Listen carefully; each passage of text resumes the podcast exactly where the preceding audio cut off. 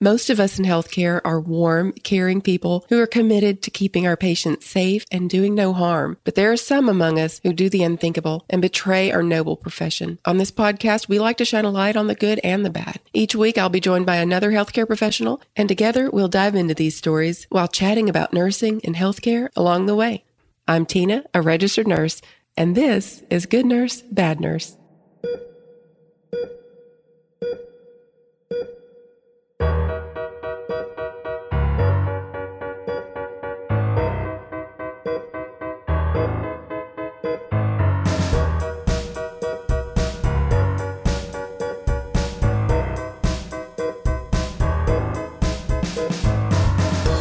Everybody. This is Tina again with Good Nurse Bad Nurse. Well, we have a really special episode this week because not only is this Good Nurse Bad Nurse, but is also Walking Home from the ICU, which is a podcast that is so inspirational, so informative, and I think life changing for a lot of people, and I hope system changing for a lot of people. Um, and having said that, I would like to introduce my guest host very quickly at the beginning so that you can understand kind of what this is. We're, we're doing this, what they're calling a pod crawl. So we are both going to be releasing this episode on our individual podcast. So Kali, will you please introduce yourself to my listeners and then I'll introduce myself to your, your listeners? Yeah, this is so exciting to be combining forces with a number of podcasts, which we'll see on social media as we publish each other's episodes, all dedicated to delirium, which is one of my big passions. So I'm Kali Dayton. I'm a nurse practitioner, but when I started as a nurse over 10 years ago, I started in an awake and walking ICU. No one called it that. No one even told me it was a big deal to practice it the way that they did in that ICU. It's a medical surgical ICU, it's high acuity, informally an ARDS unit but they allowed almost every patient to wake up after intubation and mobilize shortly after. And they've done that for over 20, 25 years now, probably nearing 30 years. And so, because no one made a big deal out of that, I had no idea that that was novel until I became a travel nurse and I went elsewhere and I realized that all throughout the country, and every other unit I worked in, and 11 other units, patients were automatically sedated right after intubation and throughout their time on the ventilator. And I, as a nurse, unfortunately didn't have the tools to advocate for my process of care that I'd come from and been exposed to. You never want to be that travel nurse that says, well, where I come from. But I would ask, hey, why is the patient sedated? Can we get them up? Because that seemed natural and innate to me. And I was immediately mm-hmm. met with complete shock and the constant response of, no, they're intubated. So I went with a flow for a few years, went back to that ICU and resumed treating patients in the awake and walking ICU as a nurse and then later nurse practitioner. I started talking to survivors, diving into the research, and I suddenly was shocked by what I found and constantly asking why don't we, as a medical and especially critical care community, understand the patient perspective? And why are we practicing this way if we know with decades of research the harm that it does? And thus the walking home from the pod- icu podcast was born. So it's really exciting for me to combine forces especially within the nursing community to talk about what is actually going on in our units yeah, I, and I'm so excited about it. And before all you ICU nurses bail on me, because I, I, feel like you're all going to go, "What? this is insane!" and turn off. Please don't do that. The, if, first of all, this is going to be a traditional Good Nurse Bad Nurse episode for so for your, your true crime junkies that I know li- come in here and just listen to the bad nurse story.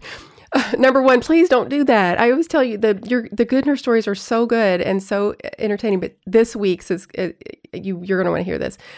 We are going to have a sort of the the bad nurse true crime story. It's it's very fascinating, but also just eye opening and and just scary and horrifying. And so I I, I really you're going to learn so much from this. Please listen to this episode. It is is so crucial and important for you. And so for for those of you who are on the walking home from the ICU podcast, I'll just to briefly introduce myself. I am Tina. I am a registered nurse. I have a podcast called Good Nurse Bad Nurse, and I just talk about the, the bad things that go. I kind of like look behind the curtain and talk about the bad stuff that can happen sometimes in healthcare, and sometimes the people that are just that just do bad things. Sometimes good people do bad things. It just happens. Sometimes people do bad things and they don't mean to, and sometimes people absolutely mean to. And we need to be aware of all those things that go on and talk about it openly so that we can recognize it, do something about it, maybe educate ourselves and learn from it.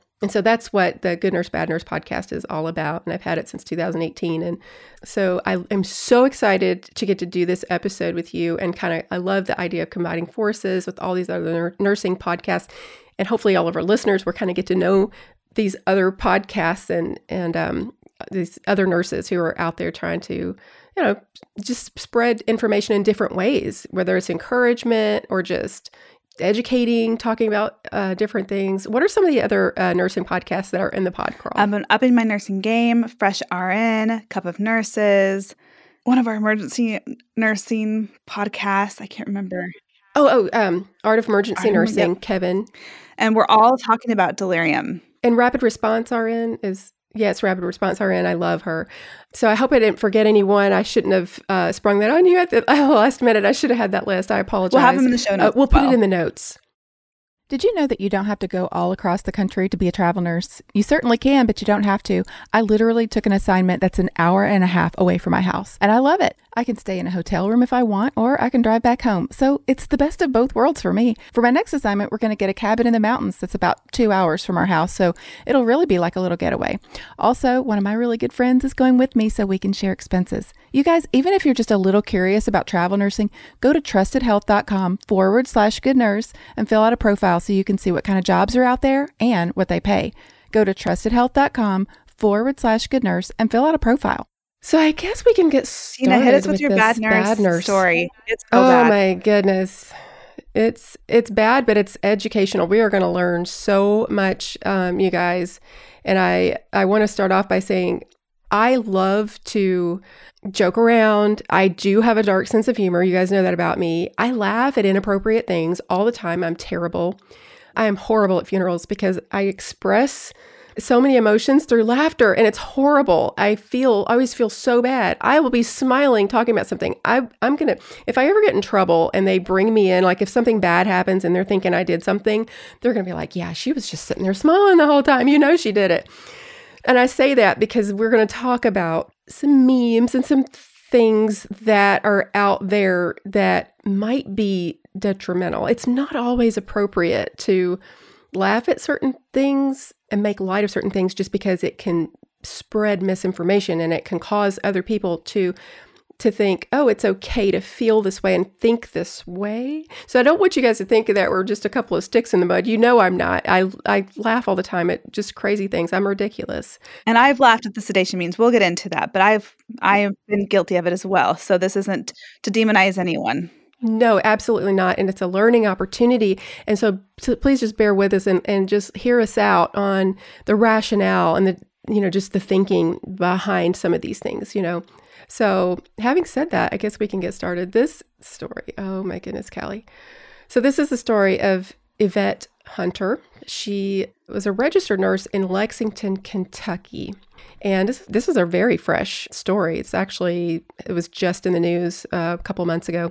So Eyvette Hunter was she's 52 years old. She was a registered nurse, as I said, since since 2018. So relatively new registered nurse.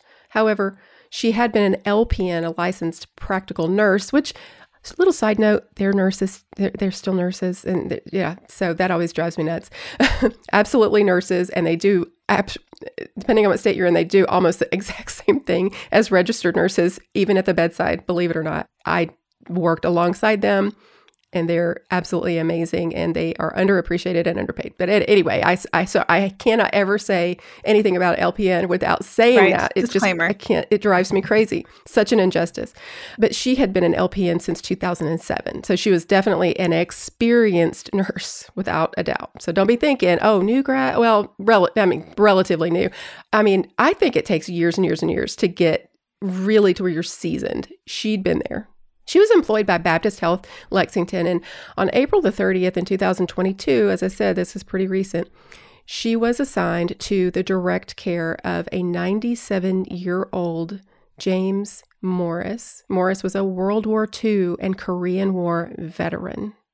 Amazing, absolutely amazing. Had been admitted after a fall and slip injury. He was reportedly restless and had spent the previous night in a recliner in the hallway instead of his room.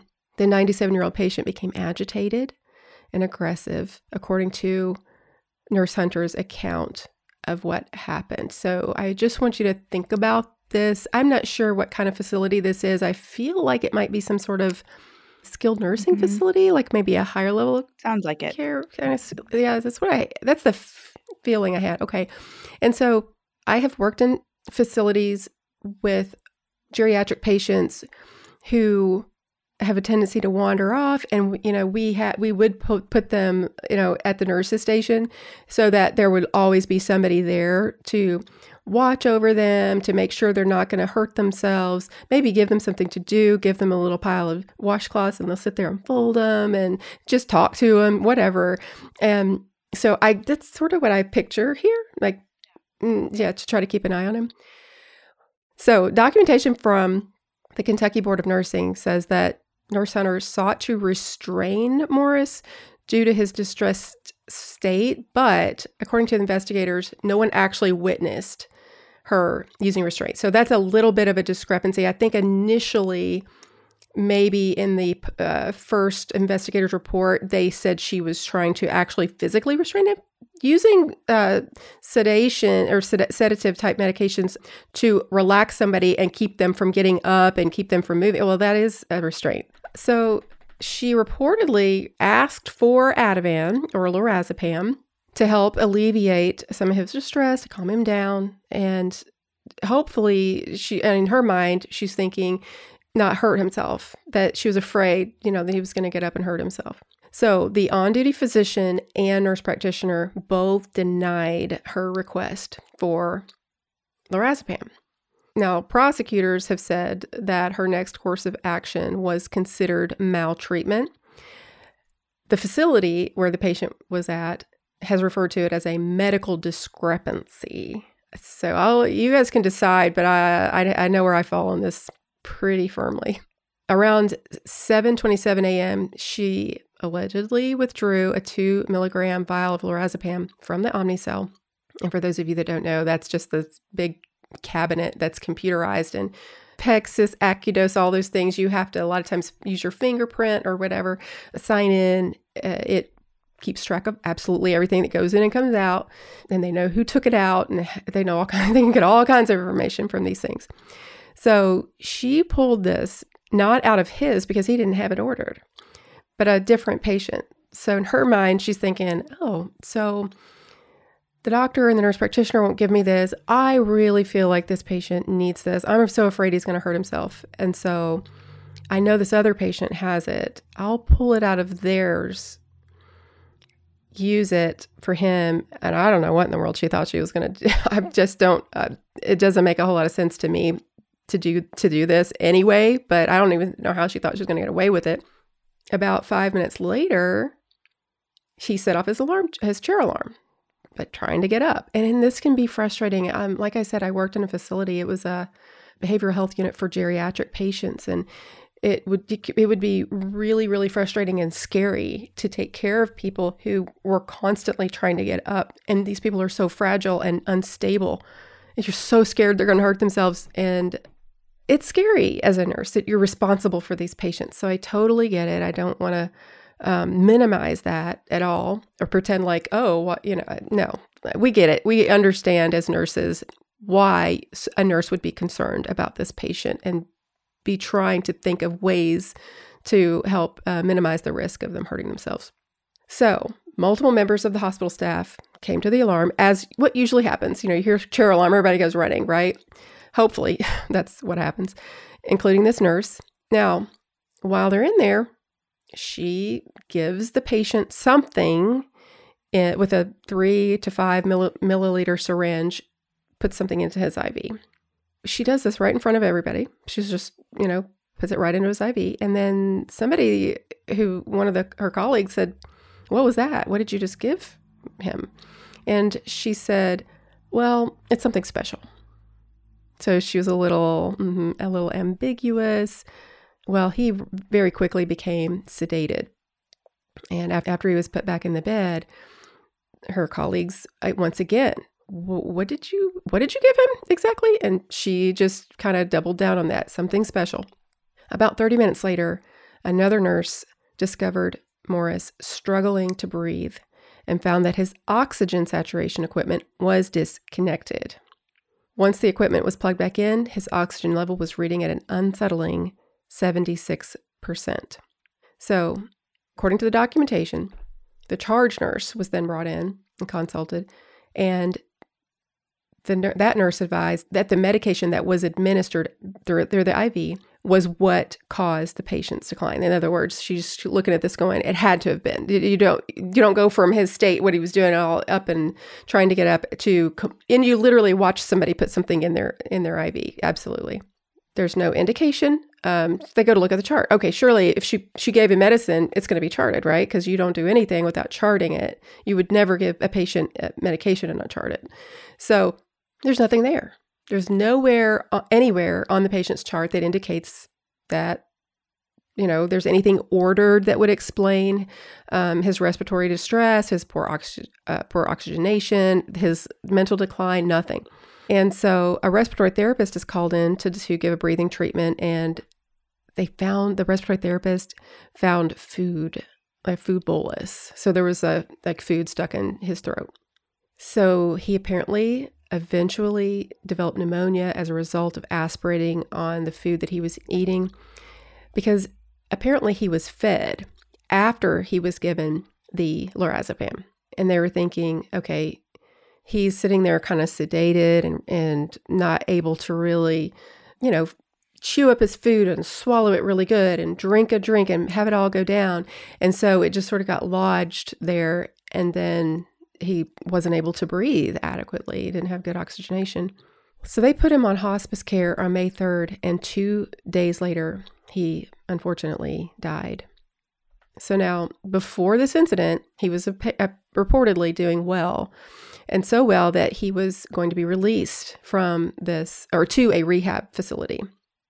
So the nurse was terminated from her position on April 30th, the day of the incident. On or about May 5th, the Kentucky Board of Nursing received a complaint from Baptist Health saying that Hunter's employment was terminated for a suspected, quote, medical discrepancy. So the board investigated the concern and determined that Hunter had disarmed and lowered the oxygen monitoring system several times because she was tired of it going off. I mean, this is another thing that I have experienced a lot of times in the hospital dealing with patients who like are real fidgety and they have the little O2 probe on their finger and the thing just get maybe they're just like maybe they're playing with it or whatever, but it just gets off and it's not it's reading it's not reading at all or it's reading 60s, and you're in and 70s, out of the room and the patient's there. It's exhausting. Mm-hmm. Yep. It is exhausting. It is absolutely exhausting. But if they have it on, they have it on for a reason. If it's ordered, you know, to monitor their oxygen saturation. And so no matter how frustrating, you have to just be diligent about it. You have to just keep, you know, replace the O2, try to get creative about, you know, alternative places to put it. Although there there's some controversy about that and you know, the accuracy, I think, of some some of those options. But at any rate, you can't just turn off the machine. I mean, you just can't. If there's an order given by a provider that the patient is to be monitored their O2 is to be monitored. The O2 has to be monitored. I mean, you just you're going to get in so much trouble if something happens. It's I mean, it's a huge liability. Well, I mean, did she lose her license? At the time, in a released order of suspension from the, the Kentucky Board of Nursing, she allegedly admitted to administering the medication without an order and subsequently feeding the patient. So, okay, so this is what she's admitting to she's admitting to administering a not just any medication without an order, but a controlled substance without an order. And not only without an order, but going against specifically, had asked for it, was told no, and then just defiantly. That's even worse than I thought it said, was. I didn't realize that she anyway. asked for request an order was denied. Then ended up once the medication was given, fed the patient and so the whole thing was just a complete mess. The order says that Hunter intentionally falsified paperwork to indicate that the, loram- the lorazepam was, quote, not given. That would have been on the other patient. So what she did is she, yeah, she went to into the other patient's chart and, and just put not yeah. given. So it didn't so it didn't look like she was diverting drugs. Right. I see. I mean, obviously there's so much wrong with this. The easy bites are not giving medication without an order, taking out the oxygen probe, false documentation, things like that. Most at the beds, I can see that. But if we zoom out more, it, this falls in line with a lot of systemic problems that I see. As a nurse, worked in the ICU for seven years, I, of course, I heard the word delirium a lot. I probably could have identified it in that patient, right? But I was not panicked about it. I didn't know about the drugs that I was giving. I didn't know um, what they do to patients. I didn't. I think there's a big gap in education. Now, from my perspective, being obsessed with delirium, I'm seeing a 97 year old that's at high risk of delirium, and we don't know why he was agitated. Was he in pain from his broken hip? Ativan wouldn't treat that. That would just mask it. Was he sundowning? Did he have dementia? Did he have some sort of infection, UTI developing? Was this acute delirium? And the treatments for delirium are family presence, mobility, and real sleep. But when you give something like a benzodiazepine, especially that disrupts the brain activity so severely, it blocks REM cycle. You make it so that they cannot sleep. You are depriving them of sleep, which is one of the reasons, uh, ways in which benzodiazepines and many sedatives in general cause delirium. So if he was, let's say he was just having only acute delirium, and we're going to a benzodiazepine, we're going to exacerbate that delirium. We're masking agitation. We're not treating it necessarily. But even further out, a 97 year old probably has altered renal function to some degree, which benzodiazepines are cleared through the, the kidneys. But we also have a contraindication for benzodiazepines, lorazepam especially. According to the Beers criteria, which tells us what we should and should not give geriatrics, lorazepam is top on that list of medications we should not give geriatrics because even with normal healthy patients, it has an increased risk of mortality, increased risk of delirium. What I didn't know was that for every one milligram of lorazepam, there is a 20% increased risk of delirium. And no one told me that, right? Uh, when we're running into these medications because we're trying to just diffuse that situation. We think we're trying to we're keeping the patient safe, right? Because we're keeping them in in the chair. We um, want them to be comfortable, and when they are sedated, they look comfortable. They look like they're sleeping, and so we pat ourselves on the back and we say, "Good job." And then when we're told no, we get frustrated thinking that these providers are heartless, they're un they're clueless as to what the nurse is going through, which is sometimes can be the case. But when I see these memes laughing about 0.25 milligrams of Ativan, they're frustrated that they're not giving a bigger order. I think they don't really realize what the price is for that two milligram bolus because you may have the patient look more comfortable for those few hours, but that's going to metabolize out. And in a few hours, when that wears off, how do they come out, Tina? You know, we've all seen it. it, you just lock them into this roller coaster of highs and lows with the Ativan, and we see that especially with alcohol withdrawal. That's why CIWA protocol and lorazepam is on its way out. That is an antiquated protocol that does not help outcomes for the most part. A lot of times it's because of this benzodiazepine induced delirium that it causes that just causes this roller coaster that's really hard for nurses to deal with. So then you just run back, you're like, okay, Ativan worked a few hours ago. I'm just going to give that again problem fixed. And we only see our shifts. We have this very narrow focus. And so we see how they respond in those few hours. They look more comfortable. We've done a good job. We've kept our patients safe, wink, wink, because we've kept them in bed. And zooming out again, I think a lot of this is, has to do with the culture of liability for nurses.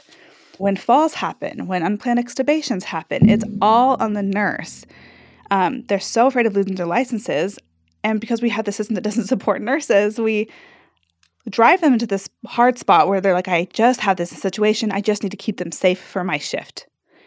Instead of the system looking at the bigger picture, saying, how can we keep this patient safe for now, but also set them up to be able to survive and thrive.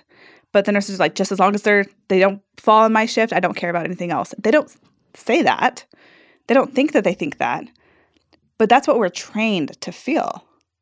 I just need to keep them in the bed for my shift. I'm going to clock out, and then it's not my patient, not my problem, um, because they don't know what happens after. We all know that when we're taking any medication or supplement, dosage matters, and it's important to take enough to get the desired result. For example, only taking a 10 milligram Tylenol might not help with your headache. Well, the same is true for CBD. If you try a low dose CBD product, you may not feel anything. But it's not the CBD's fault. The dosage is the problem. This is why CBD Stat only makes high dose CBD products that actually work. And now their products are getting even stronger. CBD Stat is happy to announce that they're launching a new extra strength version of its highly popular topical products that have 7,500 milligrams of CBD. This new strength will by far maintain CBD Stats status as the most powerful CBD product line on the market. More CBD means it's more effective in helping everyone tackle daily aches and pains. CBD Stat sent me a box of these new products, and I already knew it was going to work because I've been using it for my neck pain and foot pain, but I can definitely tell a difference in this new strength, and I'm really excited to get to tell you guys about it. And on top of these new higher strength products, they're also dropping prices across the board on all their products to make CBD Stat not only the most effective on the market, but also the most affordable. And don't forget, all you healthcare workers out there get a special additional discount to help keep you strong. Just head to cbdstat.care forward slash healthcare and find your new secret weapon. That's cbdstat.care forward slash healthcare. That, and a lot of times as nurses, we learn through our experiences. And so we have a patient who's agitated. We're, they have a milligram or half a milligram of Ativan that's ordered. We administer a half a milligram of Ativan. We see them get calm. We are able to go on with our shift. The patient doesn't fall. Everything is great. Now we just learned through that experience that Ativan works. So what we don't get to see what you're talking the the consequences of that later on down the road unless we are doing things to educate ourselves. And so this is uh, this is why this sort of thing what you're talking about with uh, the benzodiazepines and the effects of them and why we don't give them why they should not be given that needs to be explained at some point. Nurses need to understand why we're giving what we're giving and why we are not giving what we think we should be giving and uh, given, you know, and I, I just, I think that sometimes some doctors um, and nurse practitioners are kind of like they're, they're just thinking well it's not really my job to educate the nurse i, I don't have time. I, they have so many patients themselves a lot of times way too many. So uh, it's just like no i'm not going to do it and then move on instead of taking an extra minute or two to just explain very briefly why it is not appropriate. I, have had do- really good doctors and nurse practitioners that have done that for me before about other things, like why why wouldn't we give Lasix or fluid overloaded or you know whatever. And then once it's explained to me, I'm just like, oh, well, shoot, I didn't know that. Okay, it's because I didn't go to nurse practitioner school. I didn't go to medical school, but I learned that through proper education instead of just well i know i gave lasix and it helped them to get the fluid off you know but you learn things as a nurse about your interventions and a lot of times though there's so much so much more that we don't learn and i mean it's it's the, the medical side of it that it just it's a whole another step for it's a whole nother universe you know and we can learn those things as we go but what we don't need to do is think that we know more than the providers, you know, and think that think that we know more because of our personal experience. Well, I've been giving this for so many years and it always does this or always does that. You know, that's it's so tempting to do that, to think that because of my personal an- anecdotal experience, I know more than this doctor who, or nurse practitioner that doesn't want to give this particular medication. And I think that that's probably what happened. She was just like, there could be no reason. Uh, clearly, what the the reason that the doctor and the nurse practitioner both did not want that patient to have Ativan is exactly what happened to that patient after he was right. Ativan. And I think what should happen in those moments, because agitation is real, it can be emergency. What we don't realize is that delirium is an emergency, and we prepare our nurses with tools and education and training for other emergencies that are far less likely to happen but not for delirium, which happens in up to 80% of ICU patients, but throughout the continuum of care. We don't really educate nurses about what delirium is and don't give them a sense of urgency that it delirium is a medical emergency.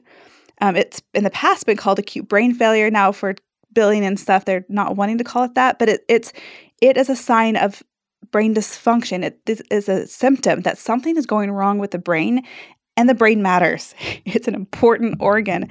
And so we don't feel urgent about it because we're so used to it. It's so normal. Oh, they're confused. They're sick. Of course, they're going to get confused. But it's more than just confusion. What we need to t- train our nurses to understand is that these symptoms are likely to turn into a chronic thing. So, patients that have delirium in the hospital, at least, are at 120 times greater risk of long term cognitive impairments. And this means that they have a hard time remembering things, processing executive function. They can't oftentimes go back to their jobs because they they don't have the same cognitive capacity. One survivor told me he can't drive anymore. He was in his 40s when he was discharged from the ICU. He could not drive anymore because he doesn't have the same reflex or a response time. He's not safe to drive because he can't think quickly enough to drive. So those cognitive impairments aren't just uh, forgetting a word here and there. It can be, or it can be severe impairments that makes it really hard for them to have the same relationships, the same identity, the same profession, the same financial situation. It, it has this huge impact, but we as nurses are not taught that. So we see this confusion, we see agitation, and we want to just make them still rested so that they're safe, but we're not thinking about their long term safety because we're not given the tools to think through that. You know, we think we just need to keep them alive during our shift, right? But we don't see delirium and we don't panic with a sense of, wow, this delirium could double their risks of dying in the hospital, triple their risks of dying six months after discharge. Or we've got to get this patient out of delirium because for every one day delirium, there's a 10% increased risk of death. We're not given that information to make decisions based off of the evidence, right? What we culturally learn is they're agitated, sedate them. Um, and that's not malicious on anyone's part. That's because we want to keep them comfortable. What we don't especially realize is what it's like for many patients when they are delirious and especially sedated, is that they're not sleeping. Again, to clarify, sedation is not sleep. Benzodiazepines, sedatives like propofol, they disrupt brain activity, so they cannot sleep. So, you know, in war, sleep deprivation is called torture, but in the ICU, it's called standard of care. and I know that sounds harsh, but that that's we're masking delirium, we're exacerbating and prolonging delirium, and often causing delirium with those sedatives. And when they're not sleeping, for whatever reason, the brain seems to more often than not go into the deepest, darkest, most morbid, gruesome, graphic realities that are far worse in the ICU. So survivors have told me about thinking that they are kidnapped, that their children are kidnapped. They're watching babies burn. They're watching their loved ones be torn apart with their insides gushing out on repeat for days to weeks. So, from our side, we sedate them. Their eyes are closed. They're not moving. We call it sleep. We tell the families they're sleeping. We feel like we are sparing them the trauma of the ICU. What we don't realize that underneath we're actually keeping them locked into a, a cycle that is going to cause long lasting psychological scarring. And so when we take off sedation in the ICU, oftentimes they come out thrashing and they're agitated. And we've assumed that that was just the endotracheal tube. And so um, we want to spare them awareness of the endotracheal tube. So what do we do? We run right back to the sedation. And so I think systemically we need to have better education. Nurses need to know what they're looking at so that they can be eager to assess it, they can identify it, they can know the risks of these medications, but especially they need to have the tools to treat it. So, a provider over the phone saying, no, no lorazepam, bye. That's not adequate. That's not cutting. That's not supporting your nurses. That's not helping patients. Rather, providers need to come to the bedside, especially in the ICU, I feel like, or anywhere really, to the bedside, say, you asking for lorazepam gives me a sign that something's going wrong, that we're having an emergency. What's really going on? This patient has delirium. What could be causing delirium? Are they um, have they been sleeping? What do they need to sleep better? Have they been mobilized? Do they have a new infection? I mean, this is a sign of something going wrong, but we can totally mask it and miss what's going on underneath. So we need to support nurses in going through that critical thinking process and say when we identify that it's delirium, we need to say, okay, we need to especially avoid sed- sedatives. You don't treat an infection with bacteria. So treating delirium with sedatives is very much along the same lines. But what can we do? We can't let a patient just be trying to crawl out of bed and be thrashing and agitated and or trying to hurt the staff. We know that delirium increases workplace violence. It makes sense. I, at conferences, I've asked who here has been assaulted by a patient, and I myself even raised my hand. And I said, put your hand down if those patients were completely oriented and free of delirium. And I don't I don't I don't think I've really seen hands go down. So delirium is one of those huge risk factors. So it's a risk to everyone involved. Patients that have falls in the ICU, 75% of them have delirium. delirium makes the risk of unplanned extubations 11 times higher. So we're concerned about those events, but we're not really treating the root cause of it. So in that moment, the providers, the nurses, the therapists, everyone needs to join in to say, this is a medical emergency. This is life threatening. This can change the trajectory of their hospital admission and their whole lives. This will double the nursing hours required for care. We know that. It doubles the nursing hours required for care. So to say, I don't have time to treat delirium, that may be true in that moment, but look at the big picture. The system needs to say, this is going to be a huge thing. This will increase hospitalization by about seven days at least, seven to 10 days. So it's worth investing in mobility in that moment, changing visitation restrictions, get the family in there. Family presence for more than two hours a day decreases the rate of delirium by 85%, maybe, no, 88%. Get the family in there. Communicate with the patient. Try to figure out what do they need, what's causing the agitation. But mobilize them, wear them out, and then let them get real sleep, uninterrupted by sedation. And then rinse and repeat. That's how we make a systemic change. And we really support our nurses, not just to say, wow, that lorazepam situation that she shouldn't have given a medication without an order, but to say what was really happening.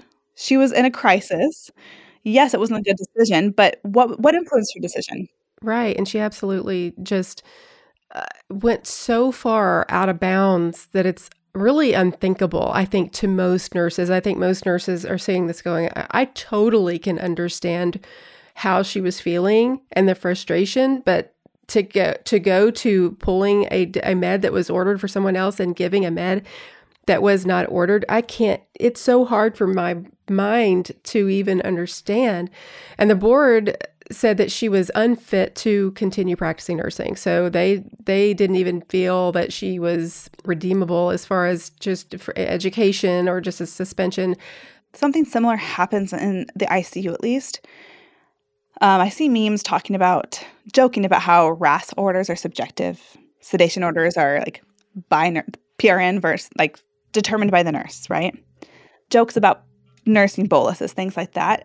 I have a survivor friend that's a lawyer, and he said this is if they were something were to happen, this is completely against this is absolute evidence that they are consciously practicing against their licenses. So RASS orders are what determine the level of sedation, right? Or measure the efficacy of our sedation, what depth of sedation they're at, right? To give more sedation, to sedate beyond the prescribed RASS level, is giving medication without an order. You're giving extra doses of sedation.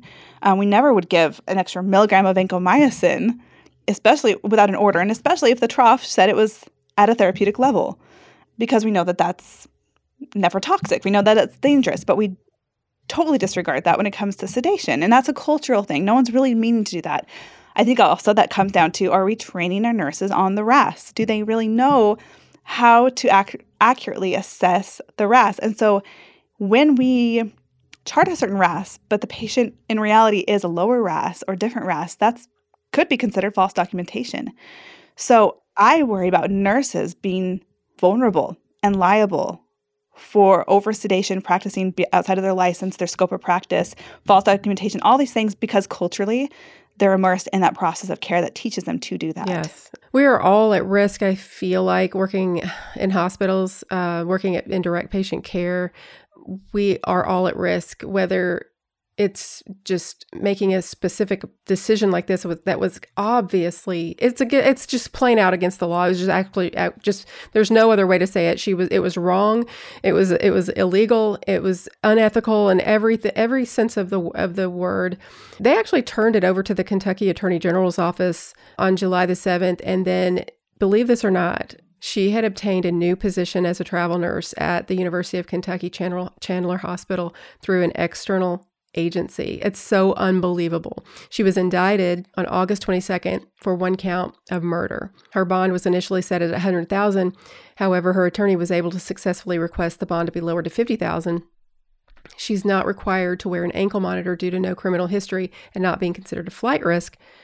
And according to the death certificate, his cause of death was listed as pneumonia. So now her legal team is saying during their court testimony that it's really unprecedented for somebody to be locked up in jail and charged with murder for a death that was ruled a natural, natural by natural causes by a medical examiner. Her defense team saying that this patient suffered from uh, several significant conditions that contributed to his death. They have to have a defense, right? They have to put on something, and I, I feel like this is probably about the best they're going to do. It still feels like grasping at straws to me. Her legal team said also that before the Commonwealth indicted her for murder, they neglected to consult with the medical examiner, nor did they seek to do any toxicology to determine the levels of lorazepam or any other substance in the patient's system at the time of death. The, the thing is, I don't think it would have mattered because she admitted that she did it. She gave the the lorazepam. It was not ordered period. I mean, the whole progression of everything, the fact that he was so agitated and so awake and so mobile and moving around, and then went to being completely calm to the point that he couldn't even eat and it got stuck in his throat. He couldn't protect his mm-hmm. airway. He couldn't coordinate his swallow. Um, I just imagine that he was reclined in bed. So medication aside, but critical thinking for a nurse, feeding a patient with an altered mental status like that who's somewhat obtunded. Yeah, yeah you can't. And I, I think that it's tempting sometimes for people uh, to want, especially when you're having to feed patients and they have have more patients than they probably can really safely care for, and they get in a hurry and they're just sitting there, you know, just trying to feed a patient who's obviously sleepy it is so unsafe. It's so dangerous. And you're just risking so much by doing that. Obviously, that's what happened here. And I think, again, that come, probably comes down to education too and culture. Because I, I work telemedicine, I popped in on rooms and I see patients, yeah, almost completely reclined on high flow and the nurses shoving food into their mouth and they're barely opening their eyes. So, it, I mean, it's a culture thing. I wouldn't say that this is just one nurse completely going against everything she's ever learned or experienced. It should be part of our education and our culture, but I see obviously her errors, which were going getting the medication, giving the medication against order, especially controlled substance, obviously. But there's a lot more to it that I think um, we can and should learn from. Yeah, and the fact that um, you know she is out of jail right now, but she is going. Her trial set for June the 12th, and it's scheduled to last for about four days. But I, th- I know that there are probably people out there screaming at their radio right now, going, uh, you know, there, there, there's a staffing problem. I guarantee you she had way too many patients and I totally understand that. But I know you guys know that it does not matter if you have accepted that patient load and, and and I say this with the utmost respect for every nurse because I I I'm a I worked at the bedside, I worked in ICU, worked in, I was a travel nurse. I've done it all. I've I've seen I've been handed unsafe assignments and I've accepted unsafe assignments many times not really even understanding when I was doing it what what I really was risking. That I really don't think that I understood it and I don't think that a lot of nurses understand what you're actually risking when you accept these unsafe assignments and that that's the thing. She accepted this assignment and so even if she it was an unsafe assignment if she had way too many patients and she somehow in her mind justified giving this medication there is nothing that's going to justify giving a patient a medication that wasn't order, ordered for them. Absolutely, period. There's just end of story. There is no, it is never, ever justified to give a patient a medication that isn't ordered for them. And to think, I, I, I know that there are people that want to have compassion for her because of that whole nurse patient ratio problem, but we have got to start thinking about what we are signing up for working at the bedside. And the thing is, if you walk onto if you you took a job, you said if you pay me what $30 an hour, whatever it is. If you pay me $30 an hour, I will come and I will take care of patients for you. And the doctor and the the, the hospital says, "Okay, we'll give you $30 an hour if you come and take care of our patients." And they say, "Okay, well, how many patients am I going to get at a time?" You're probably going to get oh well, well we which we want it to be ideally so that's how they always start off you know well ideally on this progressive care unit you should have three. Some days we have to flex up you know they and so you agree you you agree to that right up front. And sometimes maybe they're maybe they're a little dishonest. Maybe they're just like oh it's three to one. We don't oh yeah we would never go over that. And then next thing you know you, you're handed four. You're handed five. And so Been but there. when you do yep. it when you agree to take money to take care of patients and you in your mind know that it's unsafe and you cont- you agree to go ahead and say well I know it's unsafe but I'm going to go ahead and take care of these patients anyway you are agreeing to it you are saying that you are okay with it and I You really are, and it's it's what I had to learn myself. I had to accept that for myself at some point, and I had to go, you know, I'm taking responsibility for these people. This is on me. And the, if if we as nurses continue to do this and continue to take unsafe unsafe patient loads, if we just continue to do it, I think they're going to just keep locking us up because this this case deserved to be prosecuted the way it was. She absolutely gave some. It, this was uh, absolutely illegal. But there are some nurses that it's inexcusable, and there. But there are some people that are that we make just good faith errors. We just make a mistake, and sometimes it is due to inadequate patient ratio, ratios. I would also like to see systems support nurses in a process of care and a system that gives them the tools and the access to actually treat delirium and not just run in the heat of the moment to throw sedation at it. I think sometimes physicians will order Ativan PRN just because they don't want to get those calls all the time. And so this is not just on nursing, but when that tool is available and nurses just keep throwing it out there without having tools to critically think through the scenario, nor access to people to help with mobility, family, you know, we put on these big restrictions. We've set nurses up to be yeah. in that moment of desperation. Absolutely. Is kind of the way I see it. And nurses are the the gatekeepers of delirium in so many ways. They have the power to completely turn this around. They just need to have the opportunity, education, and tools. Well, I think that more nurses are going to have to really put their foot down and demand demand safety in in these hospitals. They're just going to have to. If that means walking away from your job and finding a hospital or finding, you know, a, a place of employment that that does they they do exist. They are out there, believe it or not. That We're just we're going to have to do that. We absolutely are going to have to do that. So, I have to tell you guys about an experience I had with a nursing student. So, you know, I've been doing travel nursing. Well, this hospital where I'm at has a lot of LPN students doing their clinicals there. So, one of them was following me around one day and she noticed my stethoscope. And of course, y'all know the Eko technology company that sponsors our podcast. They teamed up with Littmann to make the stethoscopes uh, to beat all stethoscopes, the 3M Littmann Core digital stethoscope. And this is the one that I use now. So she said, Oh my gosh, I've been wanting to try one of those. So, of course, I let her use it, and she just could not stop talking about it for the rest of the shift. It was so cute. She was like, You know, I can't hear anything with my normal stethoscope because I have tinnitus. And so she was so excited because she could actually hear what heart sounds were supposed to sound like. She said, I'm going to ask for one of these for graduation. And I was like, Yeah, you definitely should. So, just so you know, the Eko technology that makes the stethoscope so amazing uh, you can enable it with a flip of a switch. You can turn it on and off. It has active noise cancellation up to 40 times amplification, wireless auscultation using Bluetooth technology. It connects with Eko's free app and software so that you can visualize, record, share, live stream, analyze heart sounds, lung sounds, and whatever body sounds you want to listen to. So you can go to ekohealth.com and use the promo code GNBN to get $50 off your order. And that's Echo is spelled E K O, by the way. So it's ekohealth.com and use the GNBN promo code to get $50 off your order.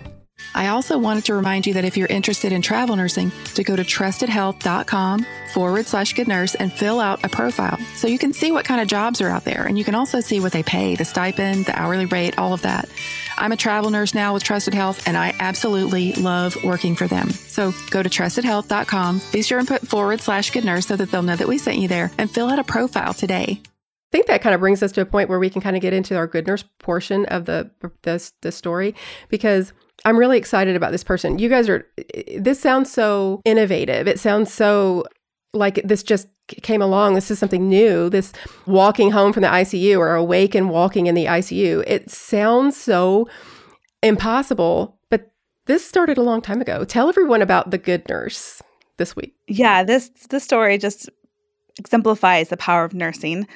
They're really about two nurses. So Polly Bailey was a nurse in the shock trauma ICU in Salt Lake City, Utah. Um, this is in the 90s when we were really starting to deeply sedate everyone. and, and that was really rooted in experimenting with treating ARDS. Before that, patients one weren't as sick. They weren't able to keep patients with sick lungs alive for very long. So patients usually had tracheostomies, they were on the ventilators, they were awake and walking, but in the 90s they started to be able to treat ARDS, but they had stiff endotracheal tubes, archaic ventilators, they were using big volumes, high PEEPs, so it was really uncomfortable for patients. There's no way they could really synchronize with the ventilator.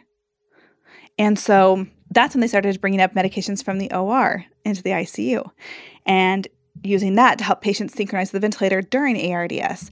And they immediately noticed that they oxygenated better, they synchronized better, and they looked more comfortable. And it made them, quote, sleep. So that looked good for the moment, but they didn't have data to say what happens to these patients over time or long term or what happens after the hospital. Now we know that very few of those patients survived, and those that did were severely maimed.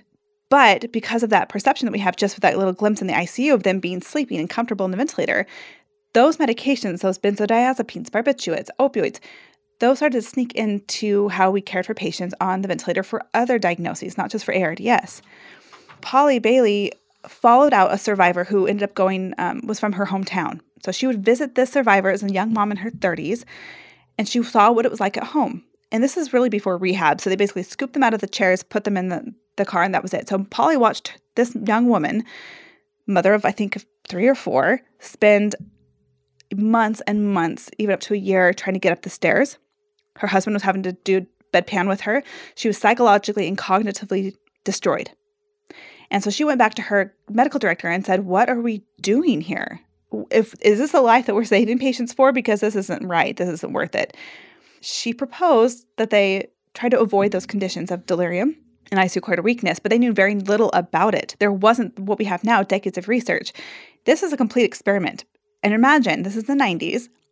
Polly is a female RN. You're shaking your head, you understand. Millennials and down, I think we don't appreciate what Polly Bailey's did for our for nurses and for women in our profession. So just appreciate what that was like for her to say, you know what? I know no one's ever done this before. There's nothing about it in the research that I can find, but I'm just going to throw it out there. Let's keep patients awake and walk them. But Terry Clemmer, he's in my episode number two. He trusted nursing instinct. And so he let Polly wake patients up and mobilize them on the ventilator. And they quickly noticed that it changed outcomes entirely. So they started doing that with more and more patients. The hospital started a new ICU and they let Polly be in charge of hiring and training the nurses. And she basically said, Welcome to the ICU. Here's who we, who we are. Here's how we do it. And stopped even sedating patients. And she just made a total culture shift. And Louise Bezdjian was one of those early nurses in that shock trauma ICU that was open to trying it out with her, saw the impact, said, I'm in. So those two still, Louise Bezdjian just retired last year but they became nurse practitioners, but they were basically working as NPs before that was really a role and running this ICU. And so even during COVID, they led probably the only awake and walking COVID unit in the world.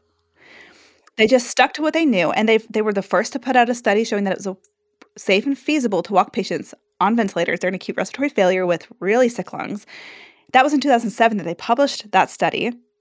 Here we are in 2023 in the same situation, but the lives that they have saved and the quality of life that they have given back to patients is immeasurable throughout the decades that they've done this.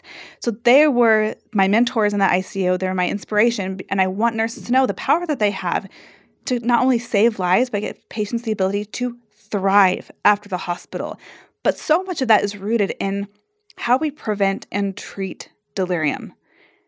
And so when nurses, I just I've constantly felt that when nurses really understand what delirium is, what it's about, there's no way that they're going to let things continue the, on the way they are. But until nurses know, nothing can change. I'd be really curious to know if there was a study or, or some way of knowing how the COVID patients did in the awake and walking ICUs versus all the others. Because uh, in every COVID ICU, and I've worked at multiple COVID ICUs, and everyone that I've worked in, once they went on the ventilator, it was very unlikely they were going to come off. I do know that their mortality rates were less than half of the other COVID units within the same hospital system, same community, same staffing ratios, everything the same except for their sedation and mobility practices. Formal study needs to be published. There's a lot of politics behind it, as you can imagine. It, it, it's a little exposing, but we'll get there. We because we definitely need to publish that. But everything within the rest of the research supports this approach. The we put the show notes the ABCDF bundle showed that this was dose dependent. And if you look at, we, I can even give you the graphs, the less sedation was used, the more patients were mobilized, the more family was involved, the more the delirium rates went down, the more all of their outcomes improved 68% decrease in mortality. And that was dose dependent. That was with a spectrum of compliance. So the more you comply with the ADEF bundle, which is extremely evidence based, to get to an awakening walking approach, the better your outcomes are. And a lot of that, even, a lot of that research was inspired by Polly Bailey She shook the medical community, and especially the early mobility studies that have come since then were rooted in one nurse asking, why? Why not? What well, if? I know that Let's you. Oh, I, I, love Polly Bailey. She is. I'm such a huge fan, and Louise Bastian is that her name as well? Bastian. Uh-huh. I mean, what trailblazers! And I, I'm so proud of them. I'm so thankful for them for doing this, and for the people that I'm sure the lives that were saved because of this. I know that it's this is like turning around the Titanic. Now, those of you who are CVICU nurses, I know that you understand this a little bit. I know you kind of get this because what do we we do it. We have to do it. They, they when patients come out of open heart surgery what do what are we doing? We're trying to get them out of the bed and in, into the chair and walking around with their chest tubes and their all of their their lines and and all the things that are coming out of every, every orifice. I feel like it's not that big of a, a jump from getting a patient um, out of the bed with an art line, you know, an arterial line, and a Swan Ganz catheter, um, and the, the uh, in two different you know atriums for for three chest tubes, and walking them. You guys know we do this, and we we hook them all up with their oxygen tank and everything. You know we do this, and they walk down the. It's literally one more tube. It's just going it's helping them breathe. And I, but I feel like there's nurses out there going, "This is insane. These people have lost their mind. There's no way." I feel like I'm so excited about it. Instead of thinking about it from a nurse's perspective, instead of thinking about you working in the ICU and having to deal with a patient who is completely awake and alert with the with their tube in, down their throat, and you, you're scared to death that they're going to pull it out. Don't think of it. Think about it from the patient's perspective. If you were the patient, what would you want? And it sounds like from what Kali described, these patients, she's basically telling us stories that she has first had heard firsthand from people who've experienced this. Think about the horror that these people are experiencing that they've told you they've experienced. Would you want to be experiencing that and have the long-term psychological scarring, the psychological effects, the PTSD, the things you're going to have to deal with later on down the road, I, it's not worth it. And what nurses are probably thinking is they're imagining awakening trials and everyone all the time. And they're going to say, H, no, I'm not doing that. And what I insist is absolutely, you can't do that. That's not feasible. That's not safe for anyone to do all these awakening trials. The point is that we ask after each intubation does this patient have an indication for sedation? Is it ri- worth the risks of all these repercussions of sedation to sedate them and then try to take it off later? Because that's when we get patients coming out thrashing, agitated, in terror and agony. At five o'clock in the morning, when one nurse is alone with them, it's just not sustainable and it's not safe, and oftentimes it's not effective. What we're working towards is asking those questions right after intubation and letting them wake up. And it's like coming out of colonoscopy, but oftentimes with less induction meds than even colonoscopy and reorienting them. And hopefully, we had a chance to talk to them beforehand. If not, we introduce this new to saying, hey, you're in the ICU, you're intubated, this is helping you breathe. Give them a mirror, let them touch their tube, let them touch their face, get them up right away, normalize the situation. Um, unless there's a contraindication to mobility, which are few, walking, sitting, those things normalize your breathing pattern with the ventilator. It helps you feel more in control, less panicked, let them communicate. That helps decrease the panic. It's just putting this little effort in the first hour or two to buy days to weeks less on the ventilator. And a lot of that comes in, down to delirium. We as nurses should be terrified of delirium, even just from our perspective, because it is so much work and risk and it's heartbreaking. And so when we avoid delirium, we make everyone's journey through the ICU and throughout the hospital and even LTACs and SNFs much better. And that Awake Walk in Polly Bailey's ICU, 98% of their survivors discharged home from the hospital from a 2012 collection. They compared it to an outside facility. Same patients, 46% discharged home. Same patients, same hospital system. So that's how much of a difference nurses especially can make in preventing delirium and changing where they go after the ICU. So Tina, thank you so much for supporting nurses, for believing in them, for moving this this along. I don't know if I'm a data collection from 2012 showed that in Polly's ICU, 98% discharged home from the hospital versus 46% in an outside facility. That's how much of a difference nurses can make in that moment. And a lot of it comes down to delirium, preventing delirium, keeping patients mobilized. And that's where good nurses become great and actual experts in giving patients the ability to survive and thrive. And I know there are a lot of nurses out there listening to this who want to be those excellent nurses who want who who do have open minds and are who are willing to accept, you know, even if it goes completely against everything they think they know and have learned and experienced, who are willing to just maybe consider that there could be a different way of doing something that's better for everybody concerned.